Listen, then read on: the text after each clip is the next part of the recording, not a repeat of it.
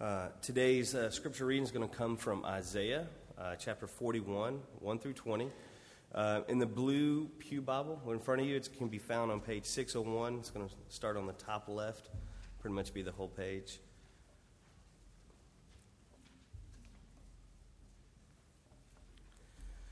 Listen to me in silence, O coastlands. Let the peoples renew their strength. Let them approach. Then let them speak. Let us together draw near for judgment. Who stirred up one from the east, whom victory meets at every step? He gives up nations before him so that he tramples kings underfoot. He makes them like dust with his sword, like driven stubble with his bow. He pursues them and passes on safely by paths his feet have not trod. Who has performed and done this, calling the generations from the beginning? I, the Lord the first, and with the last, I am He. The coastlands have seen and are afraid. The ends of the earth tremble. They have drawn near and come. Everyone helps his neighbor and says to his brother, Be strong. The craftsman strengthens the goldsmith, and he who smooths with the hammer, him who strikes with the anvil, saying of the, the soldering, It is good. And they strengthen it with nails so that it cannot be moved. But you, Israel, my servant, Jacob, whom I have chosen, the offspring of Abraham, my friend, you whom I took from the ends of the earth and called from his farthest corners, saying to you, You are my servant. I have chosen you and not cast you off. Fear not, for I am with you. Be not dismayed, for I am your God. I will strengthen you, I will help you. I will uphold you with my righteous right hand. Behold, all who are incensed against you shall be put to shame and confounded. Those who strive against you shall be as nothing and shall perish. You shall seek those who contend with you, but you shall not find them. Those who war against you shall be as nothing at all. For I, the Lord your God, hold your right hand. It is I who say to you, Fear not, I am the one who helps you. Fear not, you warm Jacob, you men of Israel. I am the one who helps you, declares the Lord. Your Redeemer is the Holy One of Israel. Behold, I make of you a threshing sledge, new, sharp, and having teeth. You shall thresh the mountains and crush them, and you shall make the hills like chaff. You shall winnow them, and the wind shall carry them away, and the tempest shall scatter them. And you shall rejoice in the Lord, and the Holy One of Israel you shall glory. When the poor and needy seek water, and there is none, and their tongue is parched with thirst, I, the Lord, will answer them. I, the God of Israel, will not forsake them. I will open rivers on the bare heights and fountains in the midst of the valleys. I will make the wilderness a pool of water, and the dry land springs of water. I will put in the wilderness the cedar, the acacia, the myrtle, the olive. I will set in the desert the cypress, the plane, and the pine together, that they may see and know, may consider and understand together, that the hand of the Lord has done this. The Holy One of Israel has created it. The Lord bless uh, the word.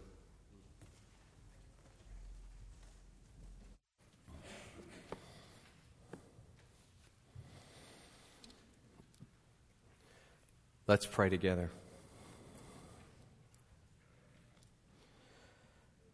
Oh, Father, as we uh, come to your word, we are weak and helpless.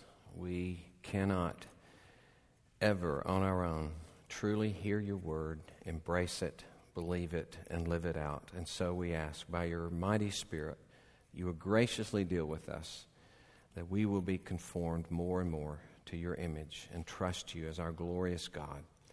Bless us for Jesus' sake, we pray. Amen. This passage I'm going to divide into two sections, okay? One through seven is a rejected invitation, and then eight through 20, an all embracing promise. So, a rejected invitation and an all embracing promise. So, let's look at a rejected invitation. In the movie, an American or the American president. Sydney Wade, who's played by Annette Bening, gets a phone call from the President of the United States, who's played by Michael Douglas. He's a widower, and he's calling to ask Miss Wade to a state dinner. Not S T E A K, S T A T E, right? A state dinner. Uh, she thinks it's Richard, a friend of hers, who's playing a joke on her. And she's just laughing and finally just hangs up on him because he won't quit. so the president calls back immediately again, and she starts in again on him, making fun. And he says, Hang up the phone, call the White House, and then maybe you'll believe me. So she hang, he, he click, it's click. She calls and realizes, I hung up on the president. he asks her, and of course, she accepts with amazement and gratitude that she's going to get to go to a state dinner with the president. It was such an amazing invitation. She couldn't even believe that it was real. And you would think that when the God of the universe invites us into a relationship with himself that we would be like Sydney Wade, but this passage tells us that left to ourselves, we will choose almost anything but God. 1 through 7 is a rejected invitation.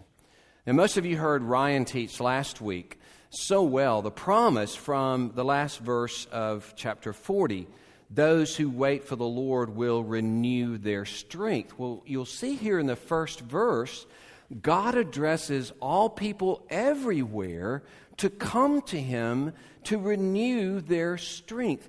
It's the same promise, the same phrase. So the strength promised to Israel is now being offered freely to the whole world. And then further, God invites them and, and illustrates his great power in verses 2 through 4. So, enhancing the uh, willingness of the people to come to him. He shows just how much strength he has. He says, Say a conqueror sweeps through and tramples over kings and pulverizes them into dust as easy as pie. Who gives him that power? Who is running the show ultimately? And in verse 4, he says, It is me. In fact, I bring forth every generation of people there has ever been. I begin everything, and I will be there at the end to bring everything to its final conclusion. And so come to me and be renewed, I who am the Lord who rules over all things. And what do the nations do? You know, the phrase taking candy from a baby is not sometimes really accurate at all. Suppose you have a, a, a, year and a half old girl, she's pushing 30 pounds, and she has a piece of candy that she's going to choke on, and you're trying to get it out of your, her hands, and you're prying her fingers off one by one as she ruins your hearing like a rock concert and tries to bite your finger off on top of it. Well, that's a good picture for how the idol, the, uh, the, the nations clamp down on their idols and refuse to give themselves to God. And it's almost like a war cry in verses 6 and 7 as they tell each other, Be strong, make more idols, keep it up. Yes, that's the way. You're doing good. They're in league with each other in making these idols. You see, this passage teaches us that we form our idols and serve our idols out of fear. We fear death and disease. We, feel, we fear failure and rejection. We fear that we will not have significance or fulfillment in life. And instead of entrusting ourselves to this mighty God, we turn to our idols many of which in themselves are good, but we trust them for life. We trust them for ultimate significance. And it can be anything good grades, advancing our careers, making good money. It can even be friends and family. It can be prestige and power, or partying, or entertainment, or reading, or knowledge, or sports, or music. Anything can become our idols as we flee from this God. And our fear also produces idols of, you might say, self protection. Right? Avoiding intimacy, avoiding being vulnerable and open, avoiding serving people, avoiding responsibility, avoiding fearful situations, avoiding admitting that we are wrong hiding from honest relationship, hiding behind anger or silence or excuses or work or blaming others. Oh, we have a million idols, and we just clamp down on them like that baby with candy. And all the more, this God took on flesh and humbled himself to rescue us from sin. Is not only a God of unlimited power as set forth here, He is a God of unlimited love. And so holding on to our idols is all the more appalling and tragic in the face of such loving sacrifice on our behalf. And I love what the music team sang. What can strip the seeming beauty from the idols of the earth, not a sense of right or duty, but the sight of peerless worth? It's the sight of the peerless worth of Jesus Christ alone that will cause us to unclamp our hands and to take Jesus Christ instead of our idols. And so this is rejected invitation, verses 1 through 7. And then we go to verses 8 through 20, which I'm entitling An All Embracing Promise. Claudia Black writes in Psychology Today about children dealing with abandonment issues. And, and in their case, this is caused so often by the neglect and mistreatment of parents. In our case, God has been nothing but good to each one of us, but in our belief, our unbelief, you could say, we have created abandonment issues with God. We so easily think that He is against us. We so easily think He has walked away from us. We need to hear again and again fear not. So, how does He speak into our unbelief in this passage. He starts in verses 8 and 9, which are kind of their own little unit here, saying, You are my chosen servant. He says, I initiated this relationship. He says specifically, I took hold of you, I called you. And when he uses the phrase, the ends of the earth and its farthest corners, it's a poetic way to recall taking Abraham from distant, the distant city of Ur and taking Israel out of Egypt. And so, in effect, he's saying, I fetched you from far away like a man would go a great distance in order to gain a great treasure. I took you from afar. And that has all the more meaning, doesn't it, when you think he came and shed his blood to fetch us. How far he went in his own suffering to fetch us back to himself. Then he presents to his chosen servant three back to back pictures of what he will do for us and why we do not have to be afraid. He introduces it in verse 10, of course, with Fear not, I'm with you. But in verses 10 through 13, he basically says, When you have enemies, I will take them out. Then in verses 14 through 16, When you are weak, I will make you strong. And finally, in verses 17 and 20 through 20, when you face devastating circumstances, I will abundantly supply you. Okay? So, all of this under this all embracing promise. So, first, enemies. He says in verses 11 and, 11 and 12, You have enemies? Here's what's going to happen to those enemies. Your enemies will be put to shame. They will be as nothing. They will perish. You won't even be able to find them. That's what's going to happen to your enemies. That's what happens when God is with you. Do not fear. And in our personal context, it means many things. Here are some of them. It means that God will overrun the human powers that stand, try to stand in the way of the gospel. They won't be able to. The Lord Jesus says that He will gather all His sheep from everywhere on earth and throughout history. Man's power cannot and will not prevent it.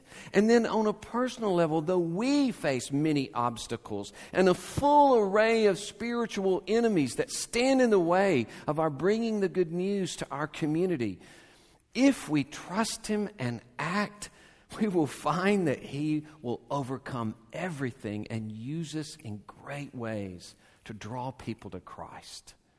That's what will become of our enemies.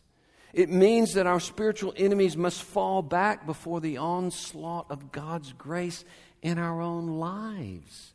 How encouraging is that?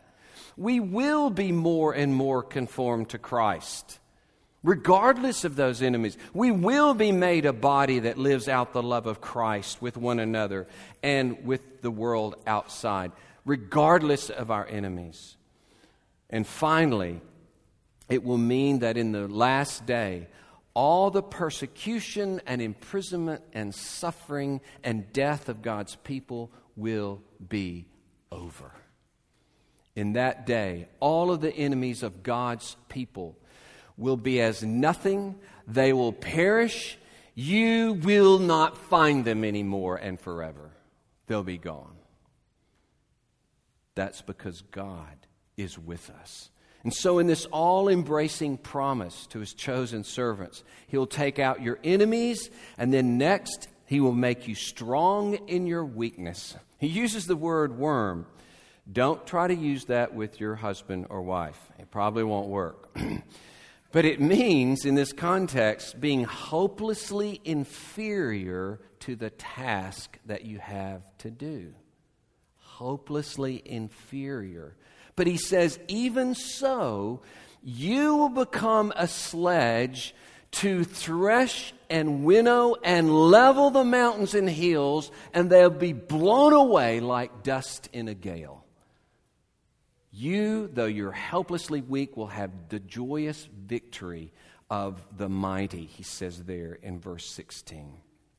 And so for us, we face spiritual change that is way beyond our capacity. We have been crippled by sin. We are ingrained and we have fixed habits of sin. We have desires and fears that just overwhelm us. And our greatest helplessness is that we continue to sin in so many ways that we can't even see that we can't even recognize and admit to ourselves, much less start working on them, we are really worms in the face of sin. The most recent project of the photographer Nadav Kander is entitled Dust. It's a series of pictures taken between the border of Russia and Kazakhstan, where Russia, beginning in the 40s, began testing atomic bombs. They detonated hundreds of those bombs in order to uh, further develop the bomb and to test its effects on the population. And so, the pictures are of gutted buildings standing absolutely by themselves, scattered around. In fact, the maps didn't even show the area was there until Google Earth found it in 2006. He's been arrested twice being in the area. And he says, when you're there, the only sound you hear is the blowing of the wind and the clicking of the Geiger county, counter measuring the radiation that's still there. And Kander says he takes it, this whole area, as a mark of mankind's most fundamental problems. He says this is a human condition for all humans. He says we have savagery, we have envy, we have shadow. And that's you and me. We have savagery, we have envy, we have shadow. How in the world can we be released? But God says, though you are worms, you in the hands of my hand, uh, in my mighty hands, will really change from the inside out. It's expressed here when he says, You worm Jacob, you men of Israel. He calls them first Jacob, which meant usurper the one who's out for himself, that uses others for his own purposes, bent in on himself. But then God, when he wrestles with God, he renames him as Israel, the one who strives with God, the one who wrestles with God and helplessly clings to God for his blessing and ultimately is conformed to God's steadfast love. Isn't that encouraging? That though you are Jacob, marked by savagery and envy and shadow, you, you will be Israel. And how encouraging as we bring the gospel to our community realizing it's really beyond us. We struggle with so many fears and selfishness and worldliness and laziness. How can we have the courage to love those around us? But in verse 14 here, he says, I am your redeemer. It means I'm your kinsman redeemer, the one who takes upon himself the needs of his next of kin. He calls you his next of kin, the Holy One of Israel. And he says, Hey, next of kin, I will take you up, and your feeble weakness, I will bear you up and make you strong. So, in this all embracing promise, he says, I will take out your enemies. He says, I will make you strong in your weakness. And then finally, beginning in verse 17, when you face devastating circumstances, I will abundantly supply you. He speaks there of being in the desert and yet being supplied by springs and fountains and forests, which miraculously nourish the desert traveler.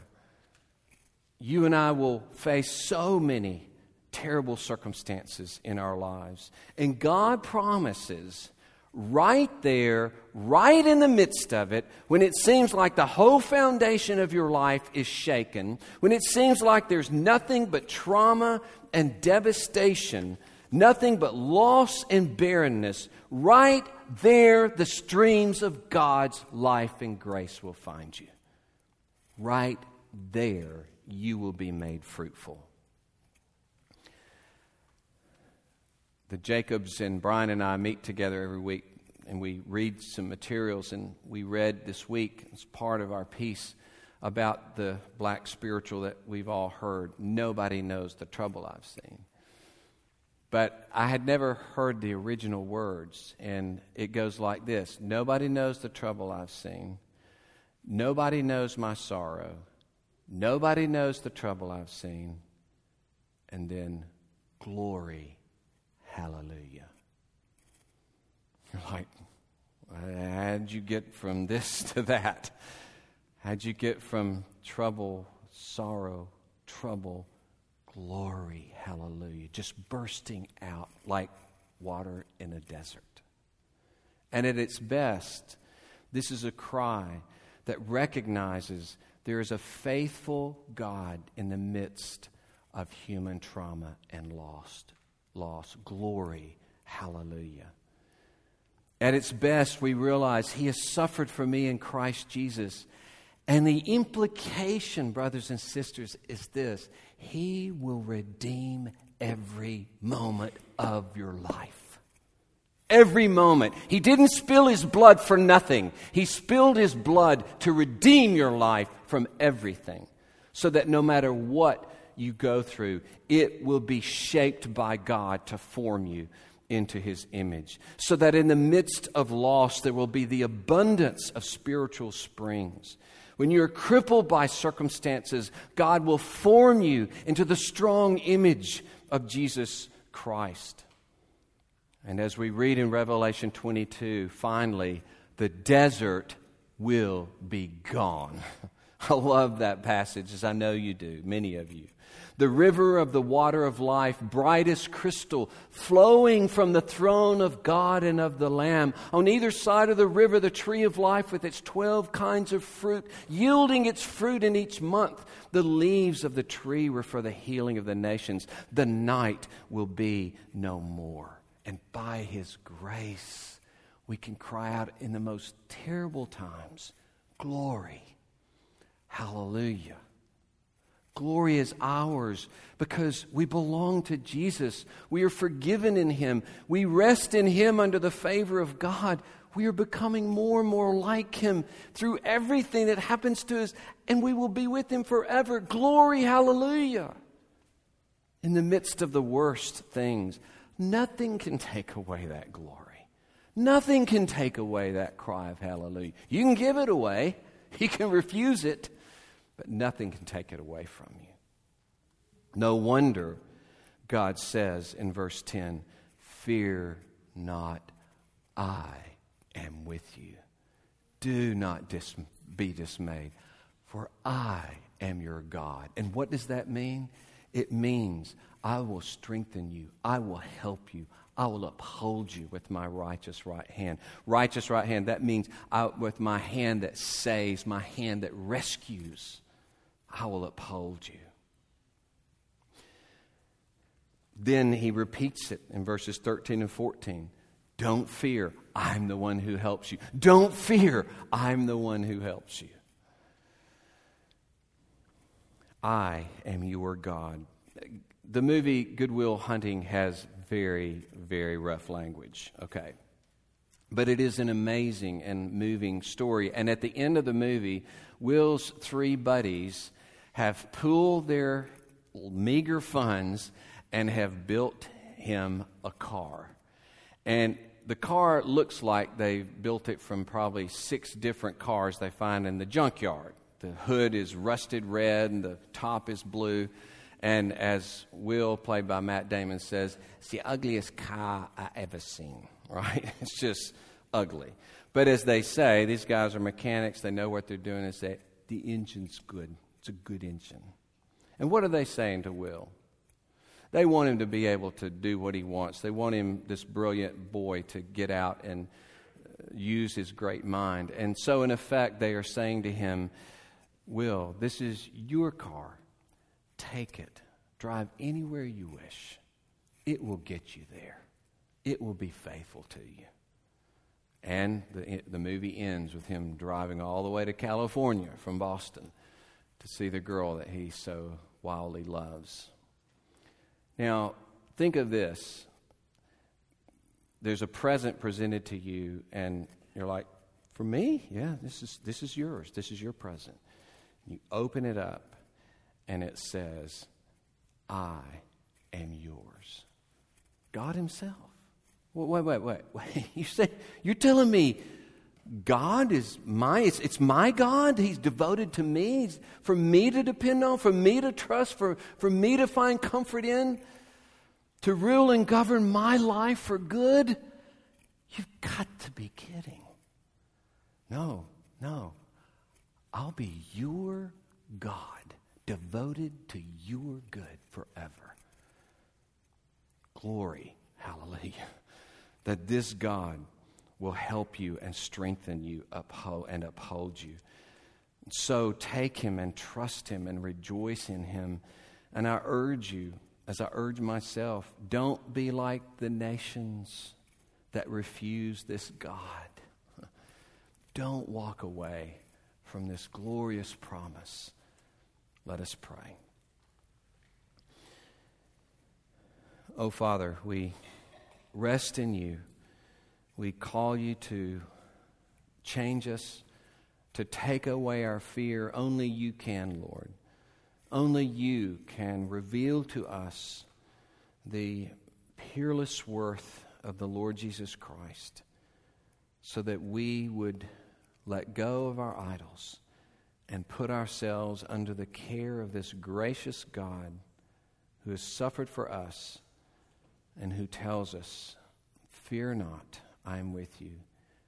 Be not dismayed, for I am your God. So bless us, Lord, for Jesus' sake. Amen.